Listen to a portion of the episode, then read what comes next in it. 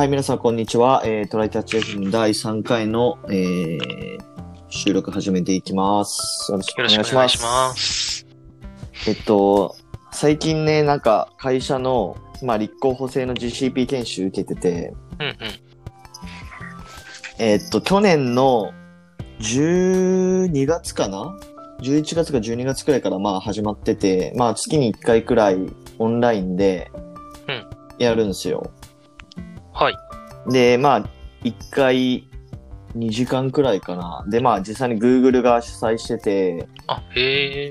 で、まあそのオンラインで Google の、Google クラウドの、まあ、うんなんだろうな、サポートエンジニアとかなんたらエンジニアみたいな人が、うん。あの、教えてくれるみたいなやつに加えて、うん。なんかコーセラっていう、まああ、はい。あ、あのね、オンラインで授業みたいなできるうんツールがあるじゃん？講義とか受けれるよ、ね。そうそうそうそう。で、まあ、それで、まあ、ちゃんとコースを受けて、うん。で、まあ、最終的に、まあ、認定試験みたいなのを受けて、合格しましょうみたいなやつをね、受けてて、で、まあ、結構そのコーセラ俺サボっててさ、ああ、なんあかー、え、会社からは何も言われ、トラッキングはされてないとか、そういう感じ？ワーキングされてないけど、でもまあ、その、終わらせることが Google、その研修のなんか終了条件みたいになってて、まああまりにもちょっとその進捗が悪いと会社に通達が行くみたいな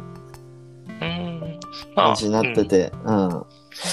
まあね、でまあ1月後半くらいからね、はいはい。あの、ちょこちょこ重い腰をあり始めて、やり始めたんだけど、これね、案外多いっていうことに気づい気づいてしまって、ああ、まあね、ちょっとコツコツやらないと、一気にやるのは厳しいものもあるね。でもまあ内容自体はすごい良くて、まあなんかコース2つあるんだけど、まあデータエンジニア系と、うん。まあなんかクラウドアーキテクト系みたいなのあって、まあ俺はデータエンジニア系で受けてて、まあその、machine learning のこう、なんデータ基盤の作り方とか、うん。あとまあパイプラインどう組むかとか、うん。まあ面白くて、でもね、まあ2月の28までにその認定試験に合格しないといけなくて、うん。で、まあ、それまでにちょっとコースを終わらせようとしたら、まあ、1日ね、1時間から2時間くらいやっていかないと間に合わないっていうのが、まあああ、2週間くらい前に発覚した。結構ボリュームあるんだ。今からじゃあ30時間分ぐらいってこと？さいや、45とか50時間分くらいかな。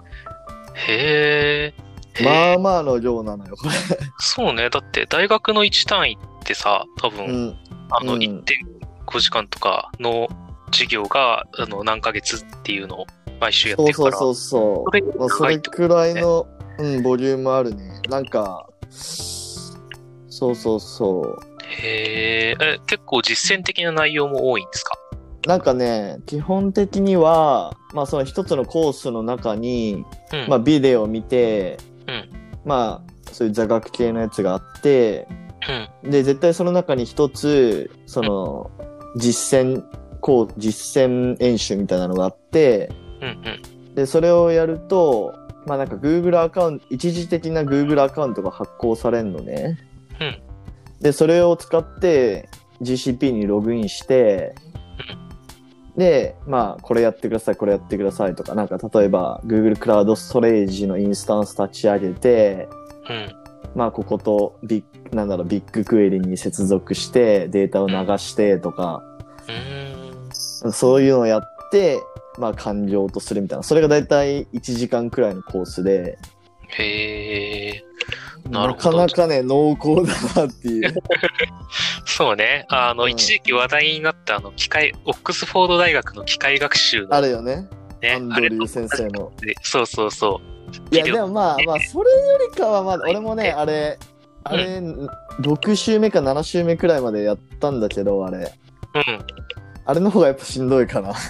あれはね、確かに、ただあの、うんオクターブっていう言語を、知らない言語でやるっていうのが若干のしんどさあったよね。まあね、確かに。まあれは僕はなんとか耐えてクリアしたよ。マジか。でもあれはすげえいいコースといううんか。。とてもいいコースだった。あれ Python でやってたらなんか派遣取れたんではっていう噂すらあった。そうだね。まあまあ、でも、せっかくのね、機会だしね、まあ、これくらいちょっと自分を追い込まないとさ、うんまあ、実際俺今、仕事で GCP とかそんなめっちゃ使うってわけでもないから、まあ、こうやって追い込まないとやらないなと思ってやってますよ。そうだね。でも僕も興味あるから、ちょっとよさそうだったらやってみようかな。なんかその GCP をうん導入してる企業をだけが受けれるコースらしいよ。なんか。おー、そうそうそう。そういうやつか。そうそうそうそう。まあまあまあ。まあまあまあ。まあ機会があれば。でもそういうユーデミーとかコーサラとかいくらでもコースあると思うから、うん、まあまあやってみるとね、いいかそうね。それに GCP が多分公式でチュートリアルとか出してるから、ね、本当やりたかったらそれやって、あとはなんかか、かぐるみたいな、あの、データサイエンスコンペの人たちの、なんか、うんでやってるまとめみたいなのを読んで、やれば、本気出せばできるはずなので、あとはまあね頑張ろうって話だね。はい。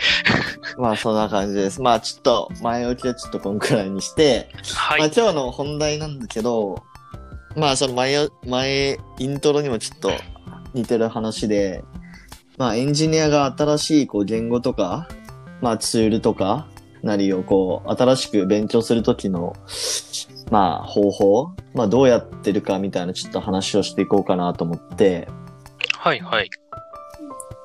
で、まあ一般的にはさ、例えば最近とかだとどうなんだろう、エンジニアに入門したい人とかだと、まあなんかよくあるのがさ、うん。今ってなんかドットインストールとかもう使わないのかな？懐かしいね、ドットインストール。わかんないけど。あで、まあそ、その後にプロゲートとかね、Ruby on Rails できますそうだね。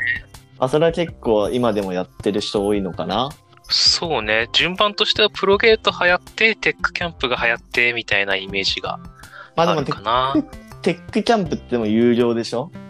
ああ、そうだ。無料っていうことになると、うん。そうだね。プロゲートとか、アイデミ、ユーデミも、あ、あるだろうね。あうん。まあだから、その辺になったり、あの、結構言語によっては、まとめ、綺麗にまとめられてたりとか、いろんなのがある。リアルが。はいはいうんは、い。そうそうそう。そういうのを使ったりもするよね。でもなんかある程度さ、もうエンジニアとしてこう、キャリ、キャリアを積んでくると、もうあんまりこう、プロゲートとかさ、使わないよね。まあ、使ってもいいのかなわかんないけど、なんか、それなりにこう、ど、独自の、なんかこう、勉強方法みたいなの出てくるんじゃない？してて、そうだね。なんだろう。まあちょっと、コスダ流メソッドを教えていただきたいです。そうだね。まあ、行々しいものはないんだけど、あの、うん。まず始める動機って2つぐらいに分かれると思ってて、あの、うんうんうん必要に迫られてやるのか、あ、この言語やってみたいなと思ってやるのかの2択だと思うんですよ。確かに。で、えっと、必要に迫られたんだったら、まあ最初は、うん。その、なんかチュートリアルをやるでもいいけど、一番最初の基礎的なところだけやった後は、もうその作りたかっ作りたいものとか、いあうんうん。作り始めてしまった方が必要に応じてやれるので、まあいいのかなと思ってて、で、まあ、えっと、始めたいだけで始める場合とか、まあその一番最初の最初、必要に迫られた場合でも、基礎をちょっとだけ見たい場合とかは、えっと、まあ、まず用意されてるチュートリアルがないか調べる。で、えっと、僕、はいはい去年 Go 言語を始めたんだけど、うん。言語とかはツアーオブ Go っていう公式のすごいいろんな、えっと、はいはいはいはい。の書き方を学ばせてくれる基礎的な部分があって、そそこから入れると。で、えっと、うんもういろんなライブラリとかも全部ドキュメントがしっかりしてるので、すごく書きやすいっていうのがあります。あそういうところで基礎をまず学べるっていうのが一つと、まあ、あの、競技プログラミングとかやってる人は特に、で、やってない人もちょっと試しに簡単な問題、えっと、ここで全探索とか、あの、はい。まあや、ややれる人は動的計画法とか、なんか、まあちょっと軽めのやつ、配列の操作とか、あの、うん。ハッシュを使って、えっと、まあ、辞書型みたいなやつとかの操作とか、まあ、いろんなものを簡単にできるので、えっと、競技プログラミングの、えっと、基礎問題を解いてみるとか、あとは、はいはいはいはあの、よくリクエストを送って、どっかから、あの、情報を取ってきてどうこうしたいみたいな人なんだったら、まあ、その、い。うん。リクエストを送って取ってきたものをどっかに保存するみたいな一連の流れを一個ってやっていくと、まあ、うん、その中での、その言語でのオブジェクトの扱い方みたいなものも分かったりするので、まあ、なんか、そういう、ね、あの、ありものの、えっ、ー、と、基礎的な部分をまずやって、その後はだんだん自分がやりたい方向の、えっ、ー、と、技術の基礎の機能を一個一個作っていくが、やっぱり王道的でいいんじゃないかなと思ってますね。なるほど、なるほど。そうか、そうか。え、宮地的には？俺は、うん、俺はね、あ、でもまあ、基本的には変わんないかな。最近で言うと、まあ、何勉強したかで言うと、えっとね、Nest.js っていう、はいはい、まあ、なんだろうな、あれなんて説明したらいいんだろう。まあ、Node.js かな、うん、?Node.js のフレームワークなのかな？サーバーサイドなのかな？サーバーサイド、そうそうそうそう。で、まあちょっと個人開発で新しいちょっとサービス作りたいなっって思う時があって、で、まあ、それ以前の個人開発は、サーバーサイドフラスクで作ってたのね、Python で。はいはい。うん。でもまあ結構作り方雑だったから、まあもうちょっとこう、型、型つけて、うん、まあちゃんと API とかの定義書とかも作って、やってみたいなと思って、まあ勉強し始めたんですよ。はい。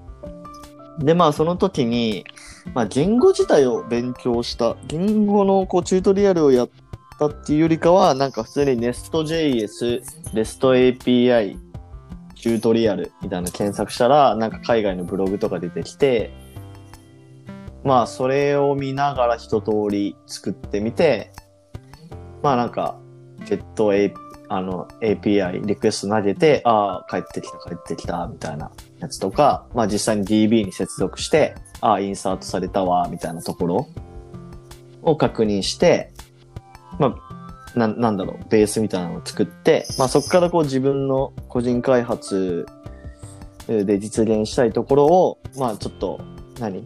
よりこう、細かい単位で検索していって、あ、こういう場合こうやるんだな、みたいなところを、まあ、より深掘っていくみたいな感じでやってたかな基本的には。やっぱり今はチュートリアルとかが結構充実してる言語フレームワークが多いので、まずはそこからスタートして、で、まあ、あの、入り口というか基礎的な機能はそこで作れるようになるから、自分がやりたいことをそこから深掘っていく。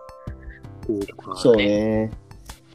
でもやっぱり結構新しめのなんだろう、技術とか言語とかだと、うん、まあ明らかにやっぱ日本語のドキュメントってないよね。そうね。やっぱ英語力と、まあ、その、英語翻訳ツールを使う力が。そうそうそうそう。もう Nest.js とかマジでないんだよ。は本当に。うん。あんま聞かないでしょ、まだ。だから本番で多分やってる会社とかもほとんどないと思うし。うん、聞いたことなかったね。詳しくないとはいえ。うん。うん。うんうんうん。まあそんな感じですかね。でさ、なんかこう思うのが、まあどのタイミングでこう自分のこう、履歴書っていうか、そういうとこに書けるくらいのレベルとするのかって、まあ個々人のこう、まあ、違いがあるかなと思ってて。例えば、なんか新しいプロジェクトに入るときに、例えばコスダさん、何々書けますか？とか言われて、ああ、書けますよっていう、まあ、ある程度のレベルがあるわけじゃん。うん、なんかそこに持っていくまでに、どれくらいやる？そうね。えっと、わかりやすいのだと、やっぱりプロジェクト1個やりましたとかなんだけど、そうでなかったら、うん、えっと、例えば社内コミュニティで、あの、同期と一緒にこういうアプリを作りましたとか、まあ、個人開発でもそういうのもありだし、で、あとは、その、なんだろうな、えっ、ー、と、なんかコンテストサイト、あの、ハグルでも競技プログラミングでもいいんだけど、うん、そういうところで使いましたとか、そういったところが一個ちゃんとあったら書けますっていうし、えっと、なるほどね。そこのレベルじゃないけど、あの、チュートリアルとかやったことあって、うん、あの、書き方は分かって、分かります。やったらできると思いますって素直に言っちゃうとかね。なるほどね。まあまあ確かに。なんだろう、期待値をちょっと調整する必要あるよね。あんまりレベル高かったら向こうが止めてくれるし、そうじゃなかったらこっちのポテンシャルを見て、あの、まあ、かけるって言うんだったらこの人ならかけるだろうって思ってくれたなら、それに答えるっていう。うんうんうん。確かに確かに。まあそこはね、おおむね賛成だな。まあ、でもやっぱりさ、基本的にかけますっていう言い方を俺はした方がいいかな。ああ、うん、有利になるのは確実にそう。そうそうそうできますって言った方が有利。まあ、うん、まあできます。だけどこのレベルです、うんみたいな。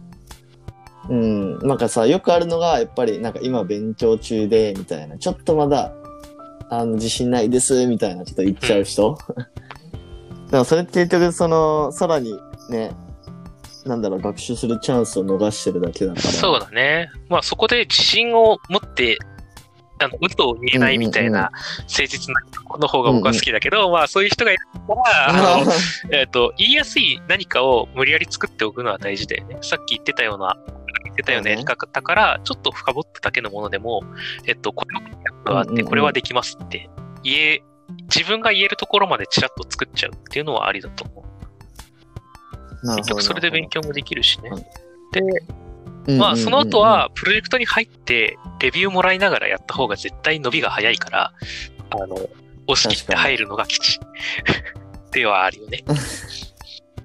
そうね。まあ、おすすめはやっぱり自分のこう、ポートフォリオをちゃんと作って、GitHub に公開してるっていう状態。うん、それは一番強い。まあ多分、見る側もさ、あの、まあ実際どういうレベルで書けるんだっていうのを見れるし、まああとその次のおすすめなのはやっぱ、まあ一番最初にも話したコーセラとかの認定書終了証明書みたいな、そうだね。。そういうのは確かに強いね。うん。